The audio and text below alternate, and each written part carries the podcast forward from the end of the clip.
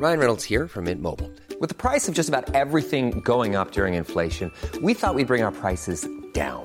So to help us, we brought in a reverse auctioneer, which is apparently a thing.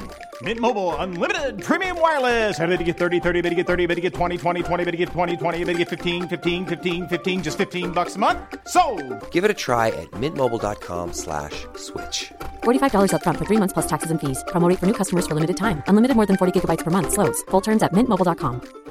Hiring for your small business? If you're not looking for professionals on LinkedIn, you're looking in the wrong place. That's like looking for your car keys in a fish tank.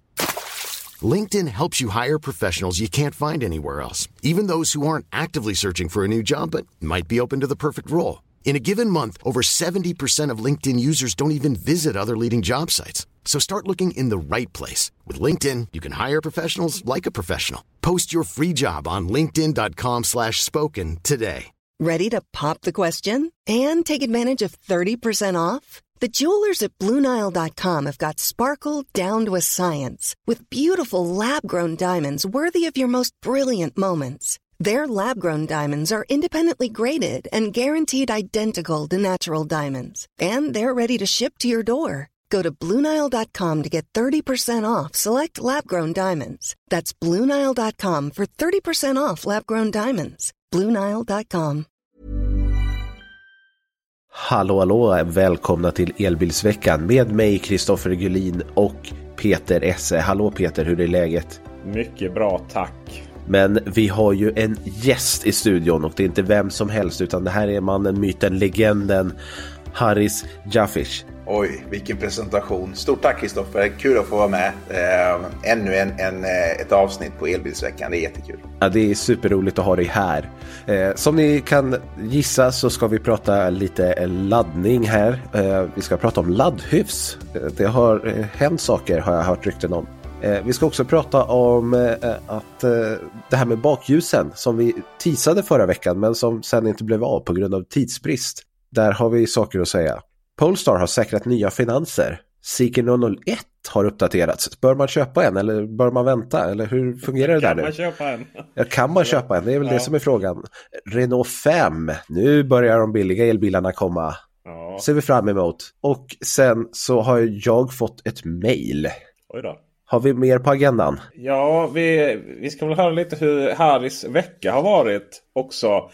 För den har ju inte, som jag förstått det, varit helt friktionsfri när det kommer till eh, myndigheter och så. Nej, men där finns ju, där finns ju saker att göra i, i samband med den här nya stationen som vi håller på och etablerar. Där, där är ju, det finns ju många som ska tycka till och, och eh, säga vad de tycker. Så att, nej, men det, det kan vi ta lite grann om också.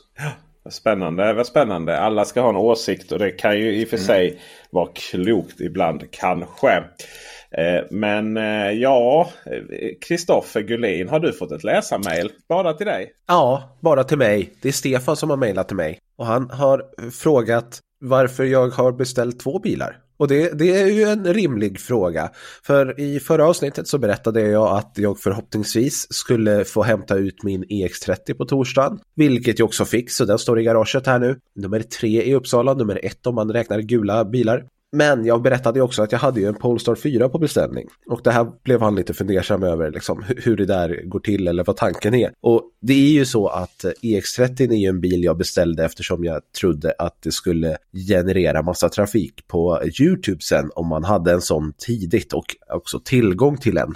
Eftersom jag tänkte att i Sverige så borde en EX30 ha ett stort intresse. Baserat på de tidigare videos jag har gjort om Volvo EX30 och den videon jag släppte igår så är det helt korrekt. De videorna har gått mycket, mycket bättre än alla andra videos. Så att, eh, att det finns ett Volvo-intresse i Sverige finns det ingen tvekan om saken om. Däremot har jag inga planer på att behålla Volvo EX30 särskilt länge för att interiören tilltalar inte mig.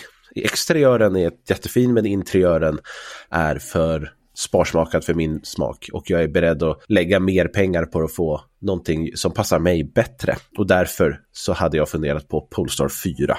Jag har ju möjlighet att säga upp den här Volvon med tre månaders uppställningstid. Så att, eh, och det är det som är tanken. Så att det är därför jag har två bilar på beställning. Eller ja, jag har en bil på beställning nu då. En är levererad. Jag såg eh, en Seeker 001 på vägen här om dagen när jag körde ner från Stockholm.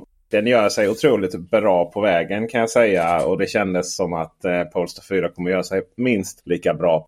Så det är, det är nog ingen skam att behålla den där beställningen eh, Gullin. Det verkar bli en, en mycket trevlig bil. Det som är, jag allt mer inser är ju att Polestar 4 är ju en klassisk svensk kombibil om de bara vågar göra det. Ja, och, ja jag vet inte. Jag har, blivit, jag, har, jag har ju gått och drömt hos eh, BMW-handlaren här nu. Både på i4 och nya iX2. Den ser ju brutal ut. Okay. Det är svåra beslut som behöver tas här. Det, eh, det slutar inte här med att du skulle välja mellan två bilar. Nu är plötsligt är det fyra bilar. Det är alltid fem, sex bilar att välja ja, mellan. Som helt olika också. De har ju inget Vem hade det göra? iX2, eh, vad är det för klass? Kupé-SUV, mindre kupé-SUV. Som en Mini liksom? N nej, alltså Volvo C40 typ. Ja, okej. Okay. Större Mini. Det, jag såg någon video på YouTube som kallade en, eh, 200, eller en, en sämre och dyrare eh, eh, Skoda Enyaq Coupé RS. Oj då. oj. Jag tycker det är kul att se att vi har folk med köpkraft ute i marknaden. Så det är en eloge till dig Kristoffer. det, blev ingen, det blev ingen lågkonjunktur tack vare Kristoffer Gullins eh, bilinköp. Nej men jag bidar ju min tid här med min Audis. Det går ju rykte på stan att uh, jag läste i en uh, någon Audi-grupp här om någon norsk journalist som, som sa att han skulle åka ner på ett event snart och kolla på den. Tveksamt om man får säga sådana saker. Eh, om man har skrivit på de papperna. Vad vet jag? Jag vet ingenting. Men jag, vad jag vet är att eh, det är eh, snart dags att ta beslut i den här Audi-frågan. Jag har ju det lättare dig, än dig för att jag är ju inom samma varumärke. De har ju bara tre bilar. Ja, att vara märkeskär sådär, det, det har ju sina fördelar, helt klart. Ja. Jag har ju som sagt alltid varit mycket Volvo, men ja, jag tycker inte att de har levererat. Det var ju därför jag köpte Mustangen från första början, för att jag inte tyckte att XC40 levererade. Nu är jag tillbaka och, känner, och letar fortfarande andra bilar, så det säger väl något. Det är intressant med Volvo att de har iX40 då jag har ju precis recenserat vad som då står XC40 på bakluckan. Men detta är precis mitt i då namnbytet. Så jag hade lite svårt att hålla mig till vad jag sa. Till slut så bytte jag bara till 40-serien. man har ju en gammal fossillek med allt vad det innebär med kanaltunnel. Som bara är där och upptar en hel plats där bak. Och ett system som ju är så antikt som det bara är. Samtidigt är den bilen som har bäst förardisplay. Sådana saker som jag uppskattar exempelvis.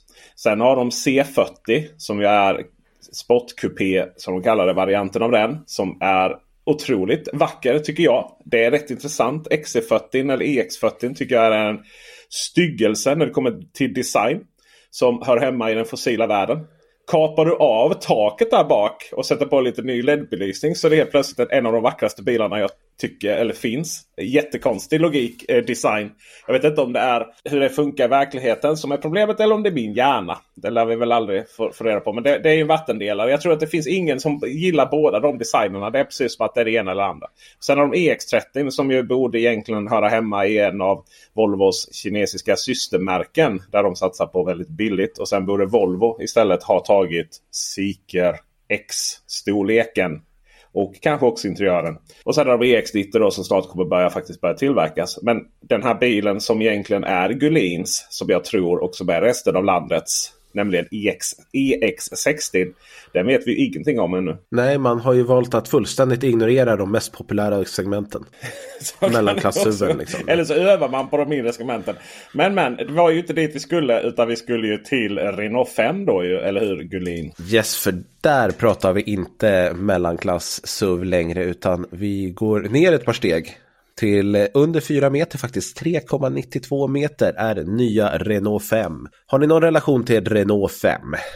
Nej. Nej. En bil som sålde som smör på 80-talet vill jag säga. Mm. Och eh, var så här Frankrikes mest sålda bil 14 år i rad eller någonting sådär. Och det är en jätteklassisk fransk småbil. Tänker man fransk småbil så är det antagligen Renault 5 man tänker på. Och det här har ju Renault såklart tagit tillvara på nu när de uppdaterar Renault 5 elbilen här. Som de visade upp på Genève i veckan. Genève Motor Show finns fortfarande kvar av någon anledning.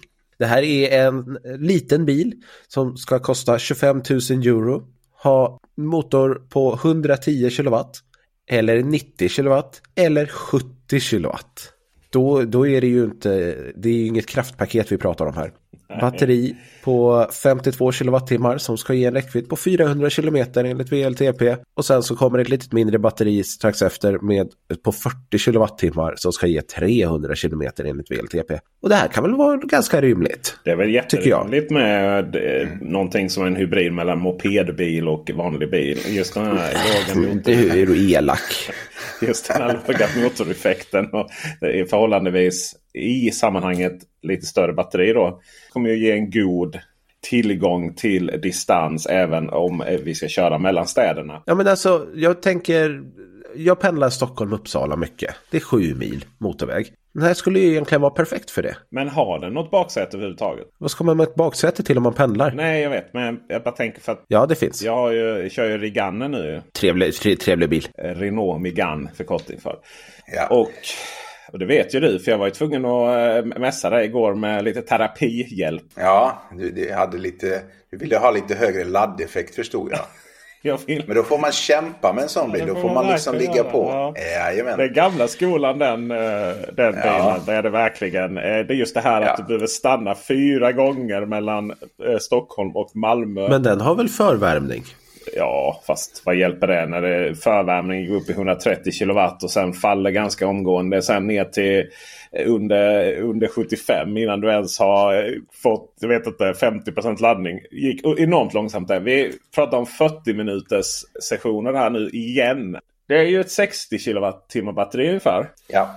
Och Ja, det är det. Den drar, eh, som alla bilar på motorväg, så drar den ju ändå en del. Trots att den är så liten. Eller kanske, det, det har ju inte egentligen, det är till och med så att ju längre bilar det är ju bättre luftgenomströmning kan du få lite sådär. Det är lite wood och det där. Eh, så att, ja, men den drar ju som en vanlig bil. Men eh, har batteri som då är i sammanhanget. Jag sa just nu att runt 50 var eh, stort för eh, Renault 5 men det är ju lite olika bilar. Men eh, jag kommer ju köra en liten recension i senare avsnitt. Men, men man är ju tillbaka till det här med eh, att du behöver ladda lite oftare med den. Och just också att det går rätt långsamt. Att du blir stående just för att du behöver ladda upp till 90% och så för att komma vidare. Eh, för att annars behöver du stanna oftare. Du åkte Stockholm-Malmö. Ja. Ja. Jag lämnade ju Stockholm innerstad med 80% Hade jag lämnat Stockholms innerstad med 100 så hade jag, hade jag ju naturligtvis eh, minskat de laddstoppen. Men poängen är ju ändå att de blir ju ändå de här långa stoppen. Framförallt. Nej, men tittar man i samma segment, om man tittar då, till exempel på MG4 då, som faktiskt också är billigare, så, så har den ju en helt, helt annan laddkapacitet än, än, än Meganen och är likvärdig batteristorlek. Jag tror att MG4 ligger på 64 ungefär Ja, det gör och den. Renault ligger på 60. Men den laddar ju nästan på halva tiden skulle jag nästan säga mot, mot Megane. Så det är klart att det är skillnad när man kör till Stockholm och sådär. Men, men tillbaka till Renault 5. Jag tror att Renault 5 kan vara den här bilen som behövs framför, kanske inte målgruppen i Sverige på det sättet att småbilar är vi ju generellt lite försiktiga med här i Sverige utan nere på kontinenten där man ser att eh, både Fiat 500e och andra småbilar har eh, rätt så bra volymer så tror jag att det är den bilen som kommer kunna sälja en hel del nere på kontinenten, eh, Renault 5. Både på grund av sitt utseende men också att man kanske inte kör så långa sträckor utan man kanske ligger och kör i en storstad och, och liksom gör ärenden och sådär och till ett vettigt pris. Varför inte? Nej men precis, jag menar tar vi bara Dacia Spring här som har sålt superbra i Europa. Den finns ju inte i Sverige men i Europa så har den ju sålt bra. I Europa så är inte räckvidd liksom det viktigaste som, Nej. som finns på en bil. Eh, här i Sverige så ska vi ju köra våra husvagnar och vi ska köra 40 mil till Ica och det är gud vet allt. Fast, Men det gör du inte i Europa. Det handlar ju om våra långa distanser mellan att vi är ett rätt avlångt land. Handlar det ju naturligtvis om. Och att vi är ett bilburet land. Vi är också ett land där vi tar oss till nära och kära. Eh, vi har inte de här centrala Men då kör man ju inte en Renault 5.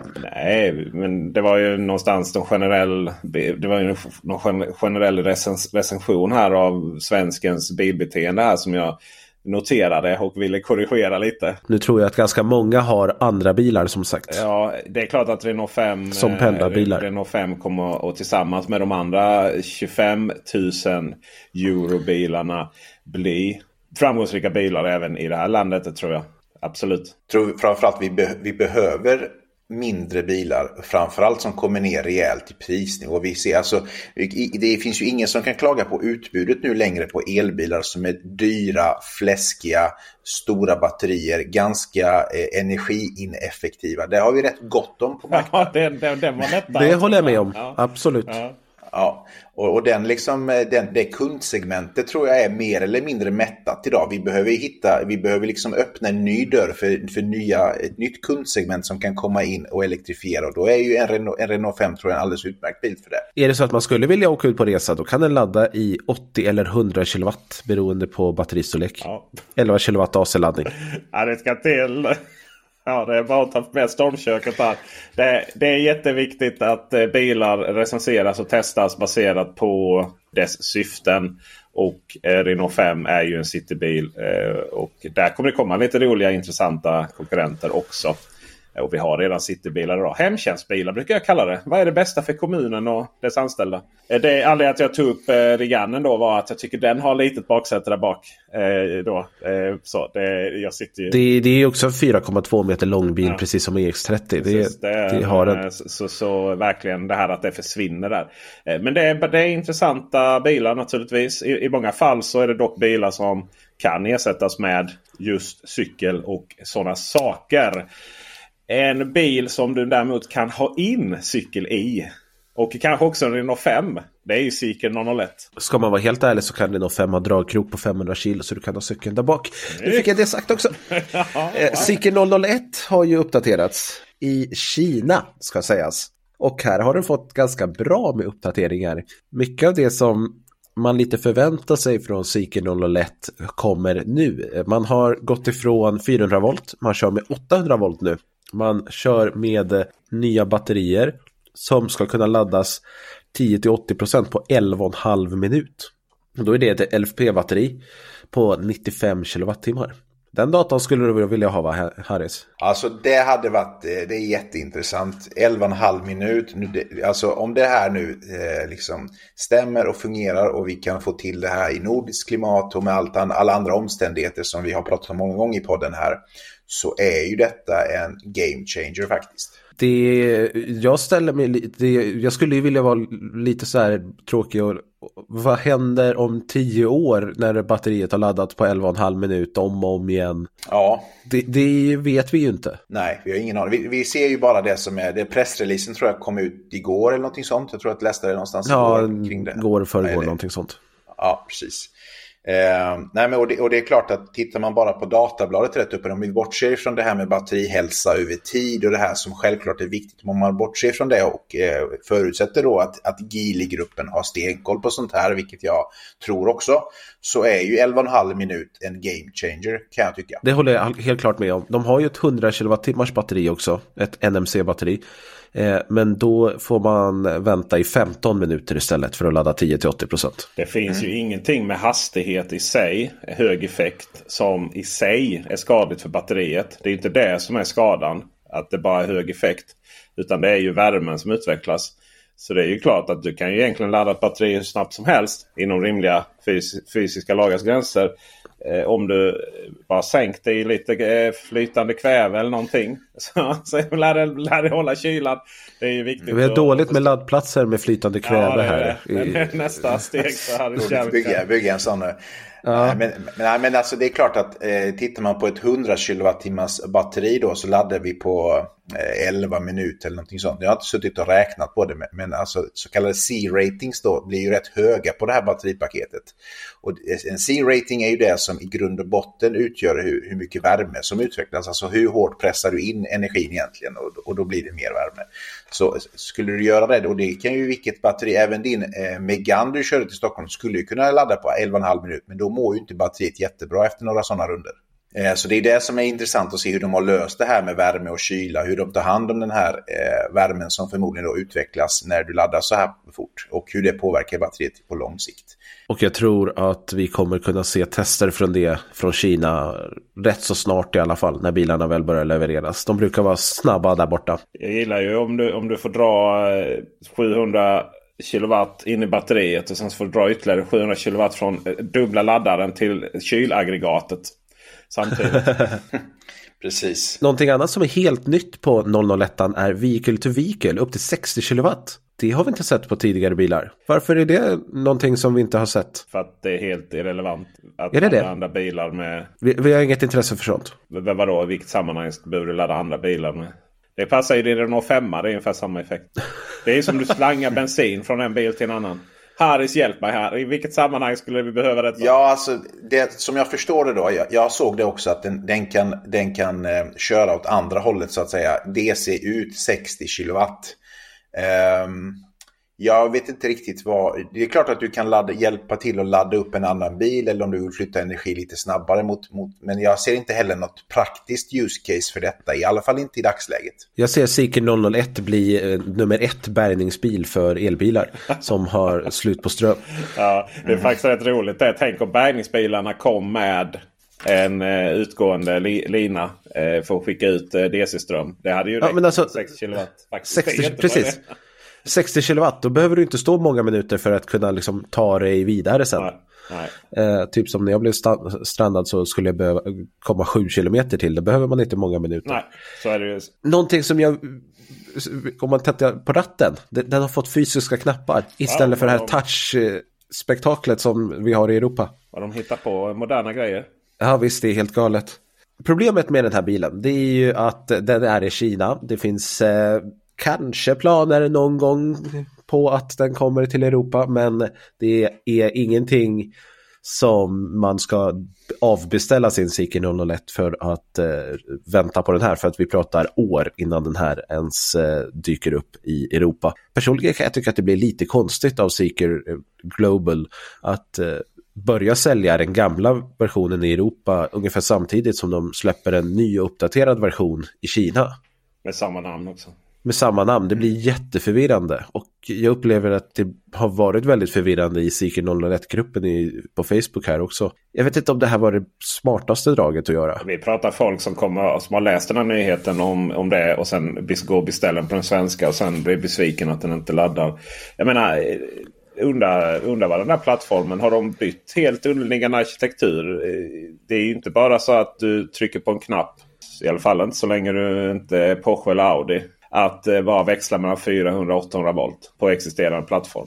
Det gör man ju Nej, jag, jag håller helt med. Du, du, har ju, byggt en- du har ju byggt en helt ny eh, batteriplattform. där ju. Nej, men kan, kan, de, kan de visa här nu att det här, är, eh, att det här funkar eh, med ett LFP-batteri då som laddas så, här, så pass snabbt och att det här kan då så småningom trattas ner till övriga produkter inom, inom Geelys produktportfölj. Men då har de något riktigt stort på gång här. Det är det som jag tycker är den, egentligen den stora nyheten här. Väldigt spännande med LFP-batterier och jag tror att det är också är där framtiden ligger. Vilket är bra för då får vi lite mindre koboltutvinning och annat. Egentligen så att inte LFP är hägrande är väl egentligen att den teknik som kom efter. Inte, det är ju som med all teknik. Att det utvecklas ju. Det kommer och sen så tar det några år innan det slår igenom. Och sådär. Sen så är det ju visst, det är ju NMC-batterier är det nog det som gäller för prestandabilarna och sånt då. Lite mer direkt effekt ihop med lite mer direkta motorer. Men vi, vi har alltså en elbilsutveckling där vi har batterier som får minskad densitet. Och vi har motorer som går från att vara permanentmagnetsmotorer väldigt direkta till att vara asynkrona motorer. En teknik som jag gjorde en video om att den är från 1800-talet. Så att elbilsvärlden just nu moderniseras genom att backa i teknikutvecklingen och det blir ändå bättre. Det är ändå lite häftigt. Ja, det, nej, men det, det, det som är, jag tror att det som vi upplever också det här med NMC LFP, det är ju att många, många plattformar, deras livslång, livslängd är ju så pass lång så att det här med att skifta över till LFP, även om nu kanske celler och sånt börjar prestera så som man kanske önskar, så är ju eh, det, det här är ju liksom, de här plattformarna ska ju leva sin tid och det ska liksom eh, få in intäkter på de här plattformarna och sen så kan man då äntligen byta. Så att det, det är lite släpeffekt på allt detta. Men jag är också övertygad om att LFB är nog det som, i alla fall det närmsta vad vi kan se, är den trenden som, som kommer bli i de nya plattformarna. Och det ser vi också på alla nya som kommer. Vi får väl ha en liten, liten eh, snabbutbildning här. NMC står väl för då, jag har ju sagt fel innan eh, på detta. Så nu, Nickel, mangan, kobolt. Eh, Inte magnesium som jag skrev. Nej, mangan är det. Ja. Eh, och eh, varav kobolt framförallt är ju jag vet inte om det är en konfliktmineral. Det kan vara det. Men det är, ut, det är en, en tuff eh, mineral att utvinna. Och LFP.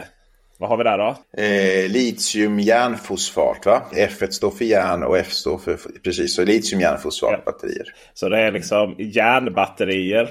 Och äh, båda är ju naturligtvis litium. Men det som vi ska veta om litiumbatteri. Det är ju att det där är ju väldigt mycket koppar i batterier. Och sen så uppenbarligen också lite i vissa fall då lite, eh, lite järn och i andra fall då lite eh, kobolt. Eh, men själva litiumgrejen det, bara, det är en lite litet tunt lager du bara sprutar på. Så det är inte så att, att det är stora utvinningar av stenar som sen görs till batterier på det sättet. Så att batterier är ju en mycket god kraftkälla när det kommer till återvinning. Nästan allting där går att göra nya batterier om. Vi ska då också konstatera lite snabbt att Polestar som ju är en, ett systerföretag då till nyss nämnda Seeker. Och har ju en systerbil till nyss nämnda Seeker 001. Dock inte den kinesiska Polestar 4. De har ju haft, eh, när den presenterades, Polestar 4 på elbilsmässan där i Stockholm för en månad sedan. Så var det en, ganska så, så lite sliten ut Thomas Ingla. Det var tufft. Det pratades om att Volvo ville göra sig av med bolaget. Att pengarna höll på att ta slut. Och att eh, det var ju finanschefer och andra chefer fick ju gå och sådär. Och dessutom så var det fortfarande inte klart att vad som hände med Polestar 3. Kommer den någon gång eller inte? Däremot lanserades Polestar 4 på ett sätt som gjorde att Kristoffer Gullin gick och spontanbokade den i alla fall. Eh, så här en månad senare så kan vi konstatera att Polestar 4 börjar tillverkas. Polestar 3 har börjat tillverkas. Dessutom har Polestar säkerhetsställt nästan en miljard amerikanska dollar i lån över tre år. Det är 950 miljoner dollar man har då. Så att, eh, och dessutom så har Geely, kommer Geely ta över eh, faderskapet eller föräldraskapet av detta bolag från Volvo. Och det är nog mycket klokt. Polestar mår nog bäst av att kunna ta tillvara Volvos teknik och Volvo tar tillvara lite Polestars teknik. Men att de inte har det här konstiga beroendeförhållandet. Det är ju inte bara det ekonomiska beroendeförhållandet utan det är också att Volvo-människor är ju de som har byggt upp eh, Polestar. Och exempelvis så är ju Håkan Samuelsson ordförande i styrelsen va? Japp. Japp. Och Thomas Ingla var ju den som... Det var så kul för att eh, Polestar 1 baseras ju på Volvos äh, kupékoncept. Som, som, som, var grund, som lade grunden för Volvo egentligen S90 sen då, fast den längre. Men eh, faktiskt då Polestar 1 kom ju också baserat på den. Man märker, det var betydligt yngre Thomas Ingela som visade upp den här eh, konceptet då. För jag klippte in den i min video som jag gjorde om just detta äventyr. Eh, sådär. Så att det är ju, Polestar är ju verkligen Volvo-människor. Och alla man pratar om. Ja, hur kom ni på Polestar? Nej, men jag kom från Volvo. Ja, ja, vad bra. Så det är bolag som ligger väldigt nära varandra. Och det känns som att båda de bolagen kommer att må bäst när de är finansiellt delade. Och Volvo äger då fortfarande 18 procent. Eller kommer att äga fortfarande 18 procent av Polestar framöver. A lot can happen in the next three years. Like a chatbot maybe your new best friend. But what won't change? Needing health insurance. United Healthcare Tri Term Medical Plans are available for these changing times. Underwritten by Golden Rule Insurance Company, they offer budget friendly, flexible coverage for people who are in between jobs or missed open enrollment. The plans last nearly three years in some states, with access to a nationwide network of doctors and hospitals. So, for whatever tomorrow brings, United Healthcare Tri Term Medical Plans may be for you. Learn more at uh1.com. Ryan Reynolds here from Mint Mobile. With the price of just about everything going up during inflation, we thought we'd bring our prices down. So to help us, we brought in a reverse auctioneer, which is apparently a thing. Mint Mobile unlimited premium wireless. Ready to get 30, 30, bit to get 30, bit to get 20, 20, 20, bit to get 20, 20, bit to get 15, 15, 15, 15 just 15 bucks a month. So, Give it a try at mintmobile.com/switch. slash $45 up front for 3 months plus taxes and fees. Promo rate for new customers for limited time. Unlimited more than 40 gigabytes per month slows. Full terms at mintmobile.com. I'm Sandra, and I'm just the professional your small business was looking for. But you didn't hire me because you didn't use LinkedIn Jobs. LinkedIn has professionals you can't find anywhere else, including those who aren't actively looking for a new job but might be open to the perfect role, like me. In a given month, over 70% of LinkedIn users don't visit other leading job sites. So if you're not looking on LinkedIn, you'll miss out on great candidates like Sandra. Start hiring professionals like a professional. Post your free job on linkedin.com/spoken slash spoken today. When you're ready to pop the question, the last thing you want to do is second guess the ring. At Bluenile.com, you can design a one of a kind ring with the ease and convenience of shopping online. Choose your diamond and setting. When you find the one, you'll get it delivered right to your door. Go to Bluenile.com and use promo code LISTEN to get $50 off your purchase of $500 or more. That's code LISTEN at Bluenile.com for $50 off your purchase. Bluenile.com code LISTEN. There's never been a faster or easier way to start your weight loss journey than with PlushCare. PlushCare accepts most insurance plans and gives you online access to board-certified physicians who can prescribe FDA-approved weight loss medications like Wigovi and Zepbound for those who qualify. Take charge of your health and speak with a board-certified physician about a weight loss plan that's right for you. Get started today at plushcare.com slash weight loss. That's plushcare.com slash weight loss. plushcare.com slash weight loss. Igår när jag åkte hem från Stockholm i mörkret så eh, kom jag ifatt en bil som eh, hade helt eh, släckta lysen på E4. Det är ju fruktansvärt. Shit. Varför gör man, åker man runt så? Ja, är det mörkt så var det nog för att den hade stängt av dem helt och hållet va? Hur mörkt var det? Ja, det är ju skymning där det är gränsfall när det är svårt att veta. Ja, var det en Toyota eller? Nej, det var faktiskt inte det. Eh, Men eh,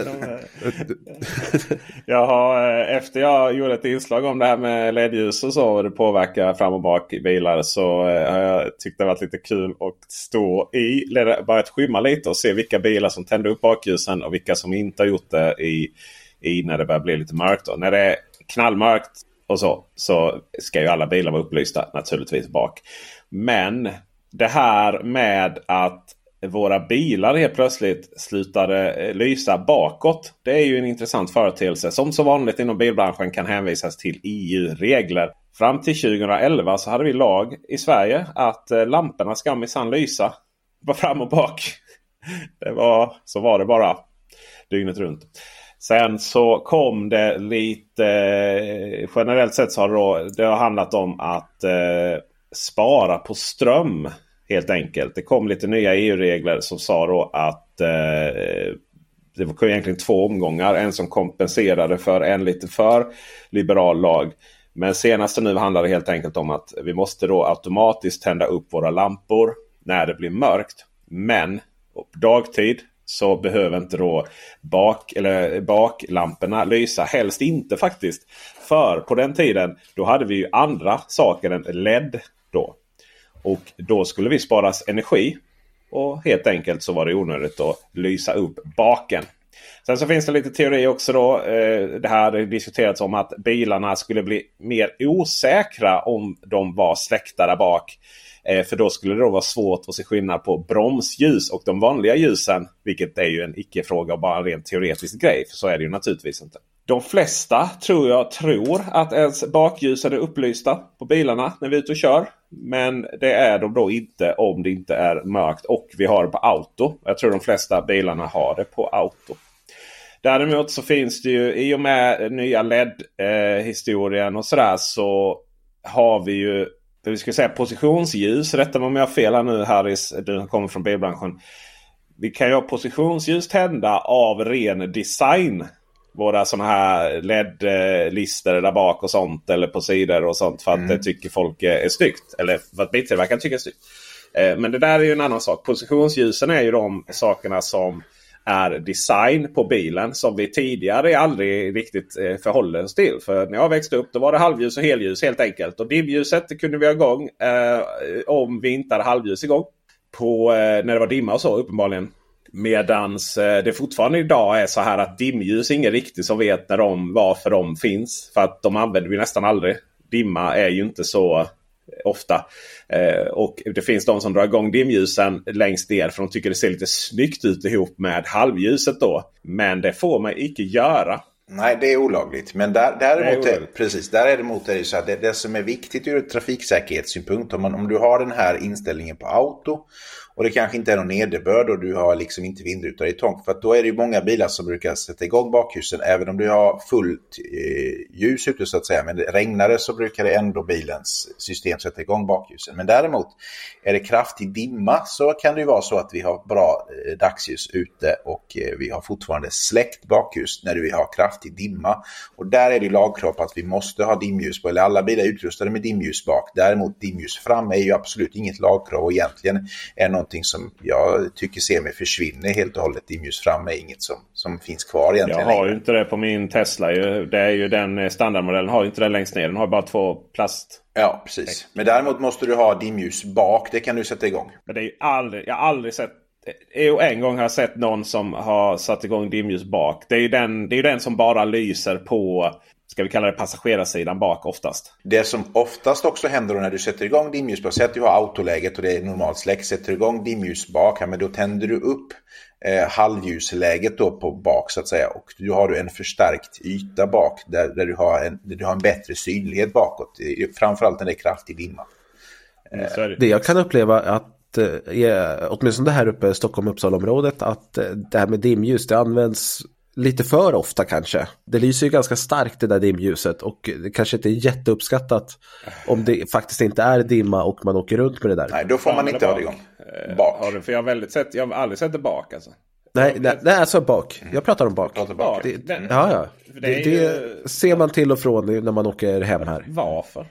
Ja, det är en bra fråga. För att det har regnat lite eller någonting. Det, det, kan ju vara olika. Eftersom det här är någonting som människan själv behöver bedöma så finns det ju alltid olika gränsvärden på det där. Ja, tanken som, som jag läste det. Snacka om att man har glömt exakt vad som står i, i körkortsboken här nu. Men så som när jag gjorde lite research här nu. Så dimljuset ska du ju jobba med aktivt. Det vill säga du har det igång för att du inte ska få en upphinnande olycka då när det är dimmigt. Men om bilen bakom kommer tillräckligt nära då, eh, då kommer ju dimljuset blända en. Och därför ska ja, du stänga precis. av det ju där och då. precis. Så det ska man ju jobba med manuellt. Jag tycker det är extremt problematiskt att bakljusen inte lyser när det är Alltså dagtid är lite skitsamma men det, det, när det blir lite mörkt då, då, kan vi prata om det här novembervädret. Ni vet när vi inte har sett solen på en månad. Och det är egentligen sol någonstans bakom molnen. Men det är ganska så det här när, kam när våra kameror Gullin börjar få problem med ljuset när vi filmar. Och vi måste höja ison så det blir lite brusigt. Där eh, så är det många bilar som inte tänder sig. Teslorna eh, tänder sig inte för allt för lätt. Däremot har jag noterat att Volvo-bilar tenderar till att lysa. Är det något positionsljus bak? Det, det, det lyser på ett så svagt sätt så ibland undrar man om det är några solstrålar som reflekterar som gör det. Att det lyser upp. Men jag upplever att det är någonting där bak på de här, eh, vad kallar vi det, bumeranghockeypucken eller vad det är vi har designat på, på Volvo. Oerhört intressant i alla fall att, att det är så. Eh, och vi bör veta att har vi på auto så lyser det inte upp eh, förrän det blir skymmet. Eh, och jag tror att de flesta inte, inte vet om det helt enkelt. Tyvärr. Sen har vi ju framåt som vi måste också prata om lite om. Det här med automatiska adaptiva ljus. Det fungerar inte i praktiken på motorväg. Nej, det är helt korrekt. Det är ju, det är ju inte, ens, det är inte ens lönt att använda det. Och här måste jag faktiskt ge Volvo XC40 då, eller EX40 en liten eloge. Jag hade inte insett det. Snacka om det. Jag har jobbat i Volvo med Volvobilar nästan hela min uppväxt här. Eh, jag har åkt Volvo. Vi har ägt Volvo. Jobbat på Sunflit, nu är det Volvo On Demand. Jag har aldrig insett det att det adaptiva ljuset på Volvobilar. Det är ju adaptivt på motorväg men inte dynamiskt. Det är bara på landsväg som det är dynamiskt. Det hade jag helt missat. Jag har alltid trott att det har varit ett fel på bilen. Varje gång jag kört en Volvo-bil. Jag har tänkt sådär. Men varför, varför dansar inte ljuset på motorväg? Alltså med eh, dynamiskt så menar jag att det kan lysa upp sidan. Samtidigt som den släcker ner mötande trafik. Eh, och adaptivt menar jag att den tänds och släcks. Då. Eh, och jag har alltid upplevt det så konstigt att Volvo... Det är så här, varför, jaha, ja, det är något fel på bilfan igen. Han, den, den, det, det, det, det är inte dynamiskt på motorväg. Och sen så eh, har jag börjat göra någonting. Eh, jag har tagit en ny jag, jag har liksom utvecklat mig själv i, i min, mitt sätt att recensera bilar. Så varje gång nu när jag funderar över någonting så, så gissar jag inte istället utan jag läser manualen. Va? Och mycket riktigt så står det ju där. Eh, vid höga hastighet eller motorväg så byts det från dynamiskt till adaptivt ljus på Volvo. Och, och så tänkte jag det var ju jätte-B. Lilla skitbilen här, XC40, gamla fossilbilen. Och sen slog det mig bara, nej men det är ju, det är ju, det är ju precis så det ska vara ju. Ja, alltså det, det här med att adaptiva eh, ljus bländar framförallt då motorvägen. Det är brett mellan körfälten. Det, tyck, det här problemet, om man tittar, om man refererar till min eh, tidigare bakgrund där jag har liksom, där Mercedes var väldigt tidigt ute med, med adaptiva lysen ja, redan någonstans 2008, 10 någonting när, när liksom Xenon började bli adaptiv och sen fick man då ljusautomatik och sånt på det. Eh, så tycker jag att det har, liksom, jag håller med om att det har fungerat dåligt. Men jag kan nog säga att det sista här, alltså 2022, 2023 framåt, när man fick det här som heter Digital Light, så har det blivit mycket, mycket bättre. Så det sista jag erfar, hade, min erfarenhet från Mercedes, det sista när jag åkte med Digital Light är att faktiskt man har löst de flesta problem som egentligen har hållit i nästan ett decennium får jag säga. Det här med att man och då menar du med digitalt ljus, då menar du att du har gått ifrån typ spikar som skjuts upp framför helljuset som skärmar av till att det är pixlar som tänds och släcks?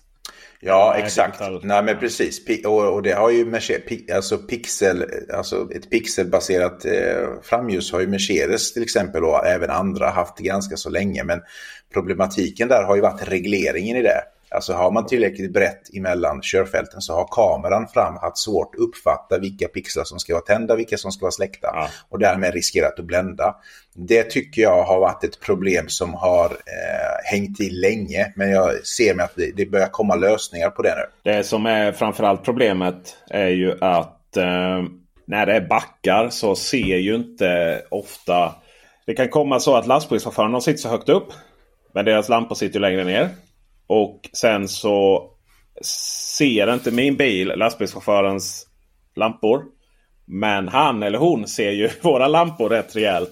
Eh, och där måste vi blända av manuellt. För att eh, om inte vår bil ser det andras lampor mer än typ kanske de som sitter längst upp. Men de är inte så, då kommer ju den blända av för sent. Och sen är det ju också det här när vi kör på vägar så ska ju om man, man kommer till sådana krök. Du ser ju meningen är att du ska blända av innan du möts. För annars blir det här att du får den här lilla bländningen någon sekund.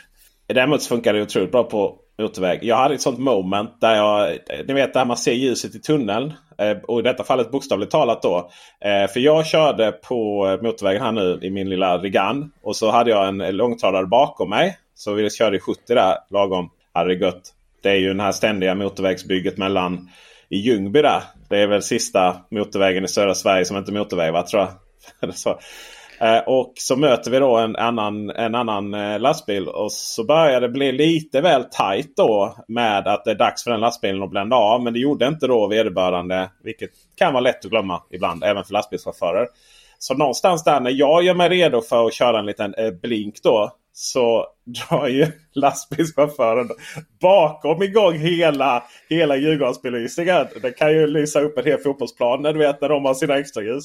Så då, och där mitt emellan är jag då. Så jag har han eller hons eh, helljus precis bakom mig. Och sen så den andra då eh, under några sekunder då innan, innan eh, de båda bländar av. Och då vet man att man lever kan man säga. Då så du, du trodde du satt i en tidsmaskin där för stunden? Alltså, det var verkligen, det var verkligen, ja, det var verkligen ljus där. De kan få igång sina elljus när de vill. De, Eh, det roliga var sen att eh, de båda han eh, typ blinka på varandra två gånger med sådana här kort hej vad trevligt vi gjorde ett misstag vi alla vänner. Sådär. Du vet, så de har ju sina ljussignaler de här lastbilschaufförerna på ett sätt som, som de kan prata med varandra på olika sätt. Men i alla fall så eh, där ligger landet. Mitt lilla tips här till alla är att faktiskt lära känna bilen. Veta när bakljusen lyser. Att, eh, för jag tror många kör bil idag utan att aldrig någonsin röra det här ljusreglaget. Och jag, vi ska också rekommendera att om ni kör på motorväg så se till att ta ansvar för helljuset. Det är inte många minuter under motorvägskörning mellan Stockholm och Malmö som vi faktiskt har helljus. Det är inte ens mitt i natten för det är ju trafik ofta och mycket. Haris Djavic, du äger ju en elmack. Ja. Snart två. Ja, förhoppningsvis. Absolut. Ja. Mm. Ja.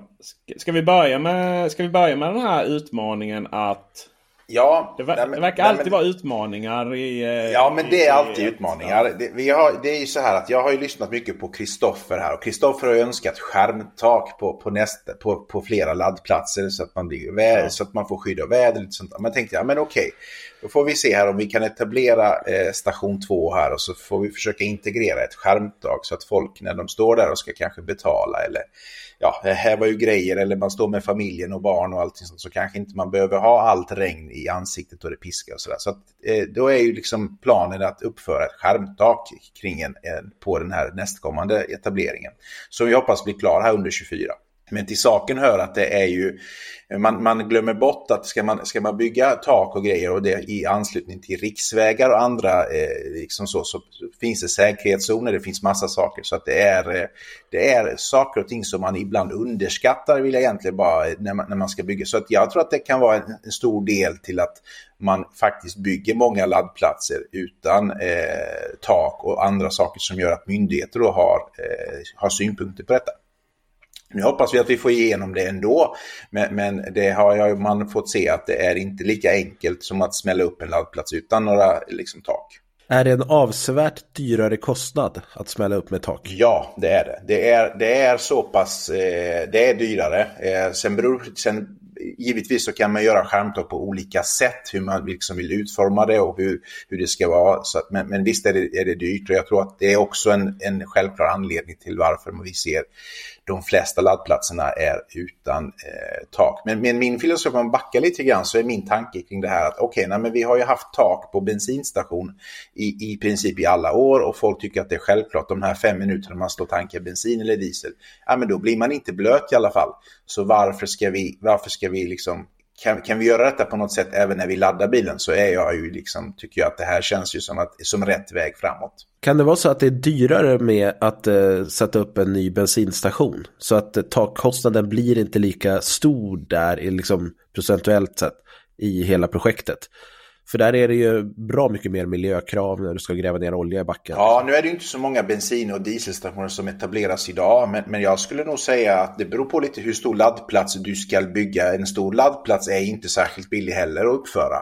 Men eh, det, det, har ju egentligen varit, jag tror att dels så är det det här av praktiska skäl att bensinstationer och dieselstationer har alltid historiskt haft tak. Men det är också ett, ett, eh, ett skylt och reklamvärde i det så att säga. Jag menar, alltså, du, du, du kan du, du syns så att säga och, och är du ut med en väg, men då syns ditt tak och du liksom eh, blir en slags inropare till dina kunder och tankar bensin här igenom det här skärmtaket. Det är, det är lite så jag tror också att det har varit, att det är en reklampelare. Jag har fått för mig att det är krav på tak. Det kanske till och med är krav. Ja, det är mer än jag vet. Men det kanske är krav på att det ska vara tak. Men eh, det var någon som hade en teori också om att det måste skyddas mot blixtinslag och sådana saker. När du står ladda, eh, tankar, förlåt, låt det är osannolikt kanske dock. Men eh, framförallt så är det ju en marknadsföringsgrej. Det är stora och långa pelare kan man ju säga. Ja, men den kan vi, vi kan spara lite på den för att det här kan jag faktiskt kolla upp. Jag är ju, har ju byggt lite spår så att jag är ju på ett bolag mm. som heter Wenström och där har vi ju stor erfarenhet av att bygga bensin och dieselstationer genom åren. Men där är, det, där är jag ju ganska tunn så att säga. Men det kan jag kolla upp och komma tillbaka Det blir åt, återrapport på det. Ja, det kan vi kolla. Också, där, mm. där fick också Wenström en shout-out. Ja. Det, det är väl lika bra att, att spill the beans så att säga. Va, va, Vad gör vi? Ja, framförallt ja, vad gör du? Vad gör jag? Ja, men vi har ju en, en avdelning på Wenström som, som eh, kallar e-mobility. Våran core business på Wenström är flytande bränslen. Eh, men vi har också en avdelning på e-mobility. Det är där jag eh, jobbar så att säga. Eh, och vår, det som vi fokuserar på är ju mycket tung trafik. Alltså lastbilar och bussar där vi bygger depåer och, eh, och den typen av eh, etableringar. Men även, även personbil. Men, men stora är ju för tung trafik på e-mobility. Så mycket buss och mycket lastbil. Så vi bygger infrastruktur, dimensionerar laddplatser, ser till så att det fungerar och inte minst då tar hand om eh, laddparken i ett, i ett efterlevnads, alltså service support och eh, hela, den, hela livscykeln så att säga. Du jobbar med att etablera en typ av laddplatser dagtid kan man ju säga då, fast då för kommersiella fordon och eget då. Ja. Bilarna ska laddas. Du har en ladd, egen eh, elmack, snart två. Eh, Det enda som fattas av din fritid nu det är att du sitter och, och spelar eh, så här Euro Elmax Simulator på fritiden. Ja, men där är, där är vi inte än. Men vem vet, det kan, vi kanske kommer dit Peter. Ja, det kan komma så här. Ja. Oh, nu är det många, Nu är det många. eh, Nu är det Ja. många Audi E-tron här. eh, För att referera till första gången du var med i podden. Nedrans. Nu måste vi sänka effekten här så vi inte får effekttaxan och det blir game over och sånt. Det hade varit någonting. Att sitta och spela elmaxägare. Eh, ta och, eh, och vad ska vi ha för eh, den här beläggningen här är lite dålig. Ska vi införa, ska vi införa eh, tidsvarierande eh, kostnader då? Och då, då har man en algoritm som heter Kristoffer Gullin här som sänker betyget också för kundnöjdheten och sånt. Ja, Eh, Jag precis. kan ju se det spelet framför mig. Ja, Hur, hur skulle man hantera det om eh, två laddpersoner br- bråkar med varandra då? Ja, exakt. Det är, bra. Är, är, det, är det någonting som, eh, Ja. är det något som man behöver ta hand om? Ja, men jag, jag tycker vi, vi kan ba- jag- det tycker jag. Vi kan backa bandet och det här. Vi har ju liksom sett det många gånger att man, det blir, folk blir gärna lite osams på en, en eh, laddplats och det hände faktiskt eh, eh, min fru här om eh, veckan där hon eh, kom fram till våran på, till elmacken i Gislaved och där var det i princip eh, tomt. Det var en bil som stod laddad på nummer ett. Hon ställer sig och varnar på nummer två. Då är det så här att på elmacken så har vi ju två, en, alltså vi har ju dubbelsatelliter som det heter. Det vill säga att vi har en stolpe så där du har två uttag. Eh, och första minuten hände inte så mycket. Sen så efter någon minut så knackade det på rutan och då eh, började det ordväxlas då om att effekten delas på den här eh, satelliten. Och då skulle minsann min fru flytta på sig till en annan så, så att hon kunde få mer effekt. Så att det, och det blev lite ordväxling. Det blev lite eh, lite halvt hotfullt. Så till slut så flyttade sig min fru till en annan. Eh, så. Men det händer ju ingenting med hastigheten på någon av bilarna. Så det är ju så ett Kempower-system fungerar. Att det är dynamiskt mellan alla oavsett var du står. Sen finns det ju en poäng i det att det finns ju många ladd, andra laddstolpar som delar. Så liksom sitter du på samma enhet så splittar du automatiskt. Men så är det inte i det här fallet. Och det kan ju inte alla veta såklart. Men det, min poäng här är att jag tycker att vi har en attityd ibland på laddplatser runt om i landet som kanske är lite onödig eh, och lite tråkig faktiskt. Om man backar tillbaka till de här riktigt tidiga elbilsnördarna kring, 2017, 2018, 2019, då var man nästan polare med alla som laddade bil när du kom till en laddplats. Men det har, tycker jag har ändrats, utan nu är det lite, så nästan lite halvt hotfullt emellanåt, särskilt om det är hög beläggning och folk tycker det går för långsamt och man skyller på laddare, man skyller på bilen, någon står för nära. Lite tråkig attityd, så det här vill jag gärna lyfta att man kanske kan eh, tänka på det när man laddar sin bil ute i det offentliga. Jag tror att det är ett tecken på att eh, elbilarna börjar bli allt vanligare. Det är inte bara entusiaster som har elbilar längre. Nej, precis. Men varför ska det vara, om det är, om, om vi liksom får elbilen bli mer mainstream, vi kan väl fortfarande ha en god eh, stämning på våra laddplatser kan jag tycka. Du är för god för den här, Ja. för den här världen. Det, det, håller, jag, det håller jag med om. Jag tror att förståelsen för elbilar och det här med snabbladdning fortfarande är ganska lågt och eh, frustration föder ilska så att säga. Osäkerhet är det ju. Osäkerhet är kanske bättre som, ord. Eh, Föder frustration. Och det är också spännande för att i det här fallet så råkar jag veta att det var en eh, Hyundai Kona va? Det var en Hyundai Kona, helt rätt. Eh, Som, som, hade, som kämpade med hastigheten. Och den, den, den, Först så kom den in på, när den kom in så var den kall, så 40 och sen så 45. Och sen 50 kilowatt och sen 55 då äntligen och sen så ja. Ja, Så det är ju och just- så, ja. det är så bra för att eh, jag, jag, jag var faktiskt här nu och, och gjorde en, ett inslag om Nima Energy. Som ju Mm. sätter upp eh, stora eh, Alpitronics-laddare då som ju delar effekten här i, i Stockholms innerstad. Det är ju det är sjuka projekt. Hur de har fått eh, börja täcka Stockholm med sådana feteladdare med eh, megawatteffekt in och sånt. Och, och då var, fick du fråga ja, varför, varför använder ni inte delade laddare då? Typ Camp Power och sådär.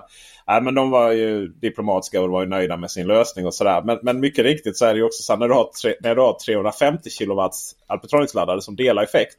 Är det oftast inte effektdelningen som är problemet där ner till 150 kW. Särskilt inte om du kommer in med en Ko- Hyundai Kona. Så att scenariet som den här eh, otrevliga personen, eh, eller osäkra personen kanske handlar om.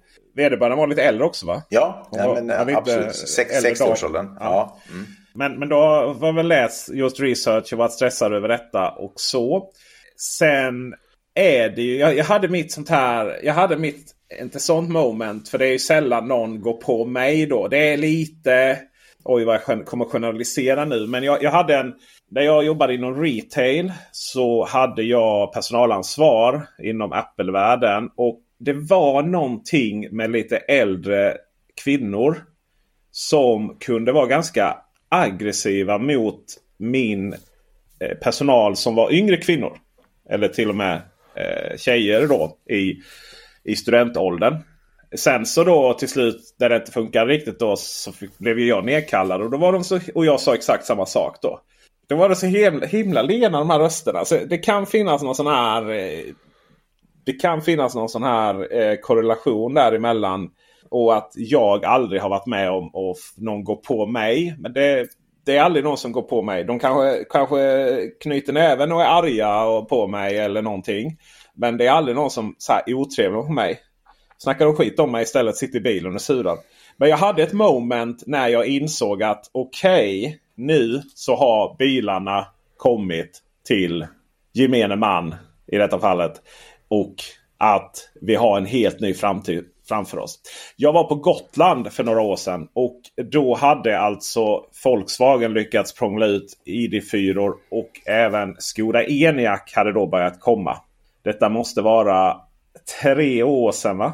Kan det vara något sånt? Ja, det stämmer, det låter rimligt. Ja. ja. Mm. Och Gotland hade ju de hade ju bara enstaka laddare. De hade ju någon 50 kW i mitten av ön, någon 50 kW norr om ön. Och sen så hade de eh, eh, en på 50 kW på flygplatsen och en på vid McDonalds där. Recharge på ute vid Coop där i Visby. Och sen så hade de en gratisladdare på Lidl. Och det som var intressant var att vi, vi hängde då i eh, Hemse tror jag det hette. Och mitten där någonstans på ön. Och där så var ju, stod jag där min Audi E-tron och det kom lite... Det kom, när det kommer Tesla-ägare med CCS-adapter. Då vet man att det här är gamla i gamet till sin Model X. Och där var ju lite så här gött snack. Vi hjälpte varandra. Jag kopplade ur min bil någon gång Eh, för att koppla in min på AC då. För det var en annan som behövde DC-ladda och jag kunde stå där och köra mina 11 kW DC. Och sen så kom de med Chadem och någon eh, Mitsubishi plug-in hybrid. Då fick vi säga att nej, men du kan koppla in det men du kommer inte få någon ström. För de här laddarna kan inte ladda med både CCS och Chademo samtidigt. Man fick bara stå där en halvtimme och då byttes vi åt och det var gött och sådär. Men sen så då Lidl gratisladdning så kom Skoda Enyaqen och då visste man det här är en ny elbilsägare. Och han fick inte igång laddningen vilket är väldigt makalöst med tanke på att det var gratisladdning på Lidl. Så du behöver inte göra så mycket för att få igång den här laddningen. Men han fick inte igång laddningen. Och jag, kom, jag, jag knackade på rutan och sa ja, vi behöver lite hjälp här. Vi elbilsägare tillsammans. Vi känner alla varandra och det är gött och sådär. Nej, man mumlade någonting. Man såg på honom hur hans manlighet totalt decimerades. Skulle decimeras om han behövde få hjälp med laddning. Så höll han på. Grejen var att jag hade inte alltid i världen heller så. För att han stod där blockerade. Efter 15 minuter tror jag så kom frun ut från Lidl och de körde iväg och jag kopplade in mig och sådär. Då förstod jag att nu kommer nu kommer massorna här och eh, det kommer att ställa till det. Jag tror att det handlar också väldigt mycket om eh, det här scenariot där du utöver en enskild osäkerhet eller en egen individuell osäkerhet så tror jag också det handlar mycket om att du när du har familjen med och du kanske har propsat på den här elbilen. Allting ska fungera perfekt och, och du är orolig att de ska Ja men ni vet sådär. Alltså det handlar mycket om den här självbilden och att allting måste fungera bra. Men eh, ja, det är ju så. Kör du på sportlovet och alla andra gör det. Ja, men jag tror också, är det inte en samhällsförändring? Nu ska vi inte bli långdragiga här, men, men alltså folk är ju så pass digitala idag i sina enheter och allting sånt. Så en, en fysisk eh, social kontakt med en okänd människa ute på en laddplats, eller egentligen behöver det inte vara en laddplats heller, det har börjat nästan bli främmande. Ja. Man är, vi har inte, vi, I Sverige tycker jag att vi har den här liksom att nej, men vi tittar ner i backen, vi sköter oss själva, vi kan allting och minsann ska allting fungera bra. Både bilen, laddaren och telefonen och allt vad vi håller på med. Gör inte det så blir vi tjuriga och tar någon kontakt då, då blir vi ännu mer arga. Ja, vad säger du Gullin? Har du, du är nog den som laddar mest av oss tror jag. Ja, alltså jag funderar på de som frågar mig om hjälp. Det, det är väl oftast kvinnor skulle jag säga om jag ska generalisera. Men jag har aldrig varit med om någon otrevlig. Men jag håller nog med Harris här om att det, det har mycket med liksom, stoltheten att göra och att eh, minsann det ska fungera. Nu kommer ju många fram till mig också av andra anledningar liksom, ja. eftersom den jag är. Eh, känner ju du säkert också igen Peter. Det, nej, det, det är många som har svårt att ladda första gången eller som står med en hyrbil eller sådana saker. Förr i tiden, bara för två år sedan. Jag hade ju svårt att komma iväg ifrån eh, ladd, laddarna då. Eh, för att det var så många som eh, både behövde hjälp och ville ha hjälp och tog hjälp. Och det var ju trevligt. Alla var glada och goda. Den här communityn. Jag vet ju också hela Skånes. Vi är jättemånga människor lite som du sa där Harris, när man träffat varandra och blivit vänner på laddplatserna. Det var, fanns ju när Circle K hade gratisladdning. Då var det strax norr om Malmö. Där då, det var en av de första sajterna. Och det var just det höll på sig över ett år där. Så där träffades vi ju många och snackade. Och det som var så bra med den också det var att det var en sån här naturlig köning till den. Det är ju inte alltid det är naturliga köer. Circle K Värnamo är ju bara ett härke i det fallet. Det är ju jättesvårt att veta vad Eh, de ska stå sådär. Men där var så naturlig kö så det var inga konstigheter. Så det var jättemånga som blev vänner för livet där. Eh, sådär. Och eh, allt det där är ju borta nu. Det tror jag. Jag tror också att det är också ett eh, bra... Det är nog bra. Det är nog en naturlig del av eh, att, att det blir en utveckling. Sista utposten det är ju fortfarande de här Tesla-kunderna som inte riktigt har accepterat att Tesla har laddat, eh, lagt upp, eh, öppnat upp sina laddnätverk. Och det är, det är fortfarande gnäll på hur Volkswagen-ägare parkerar sina bilar. Det är fortfarande ett hopp om att de kanske ska stänga ner dem. Och eh, så och att de borde stänga ner dem för andra på sportlovet och sådär. Svaret på den enkla frågan har ju Kristoffer Gullin redan sagt. Om det är fullt på din Tesla-laddare och det är det av den anledningen att alla Tesla-bilar i hela Stockholm som är på väg upp har samma navigation i sig och samma laddare, Tesla-laddare. Men 100 meter bort så finns det oftast två stycken, tre stycken laddare från något annat bolag som kanske både är billigare och tar kortbetalning. Så det är bara att åka dit. Eller hur var det nu? Alltså precis, Tesla har ju problem med att de inte har så många laddnätverk inne i sin navigation och många Tesla-förare kollar bara på Teslas navigation och ingenting annat. Det finns ingenting. För att det är det Tesla gör bra och eh, då blir det ju lätt så. Då blir det de eh, chokerna. De, de kommer ju inte stänga ner några stationer för andra för att de har tagit emot typ 200 miljoner euros från EU för att få bygga stationer. Nej, och tjäna pengar på de där laddningen. Det är så här... Ja, ja, ja. Tesla ja. går ju plus. Så... Är det Herregud. någonting som vissa Tesla-människor, kunder, entusiaster ska sägas, bör lära sig. Det är att Tesla finns inte till just för deras skull. Utan Tesla finns till för att tjäna pengar. Och framförallt så finns Tesla Supercharger till att tjäna pengar. Och med det mina vänner så avslutar vi här. Eh, vi vill ju också tjäna pengar. Eh, inte så mycket för vår egen skull utan för vi vill ge till ljudtekniker Dennis Klarin som, eh, som redigerar detta. Och skulle ni då, eh, det gör ni genom att lyssna och lyssna på reklamen här nu. Men skulle det vara så att ni vill eh, slippa reklam om vi får använda det ordet. Och även stödja eh, framförallt då Kristoffer Gullin här. Så kan ni gå in på Patreon på Elbilsmagasinet och bli medlem. Och då får ni eh, både tillgång till mer av Kristoffer Gullin och reklamfri podd. Skulle det vara så att ni inte är behov av mer Kristoffer Gullin Finns det sådana människor i och för sig som inte vill ha mer Kristoffer? Det tror jag inte. Men skulle det vara någon där ute, då kan ni också gå in i beskrivningen till denna podden och trycka på länken där så kan det bli Elbilsveckan Plus medlemskap.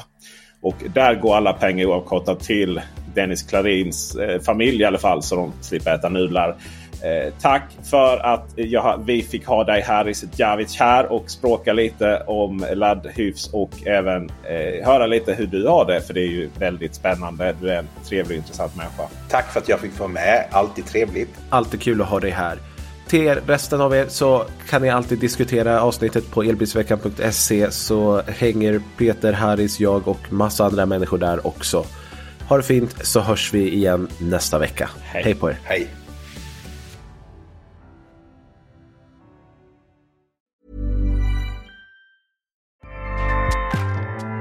ACAST powers the world's best podcasts. Here's a show that we recommend. The Real Housewives is a guilty pleasure for most, but if you're looking to not feel guilty about that pleasure, tune in to Everything Iconic with me, Danny Pellegrino, where I break down all the messy moments and behind the scenes antics of Bravo's popular franchise. And on Everything Iconic, I also interview celebrity guests like Kelly Ripa, Kiki Palmer, Drew Barrymore, Cameron Diaz, and more about their guilty pleasures, their past work, and so much more. So if you're pop culture obsessed and find yourself watching way too much reality TV like me, tune in to Everything Iconic with Danny Pellegrino wherever you listen to podcasts. ACAST helps creators launch, grow, and monetize their podcasts everywhere. ACAST.com.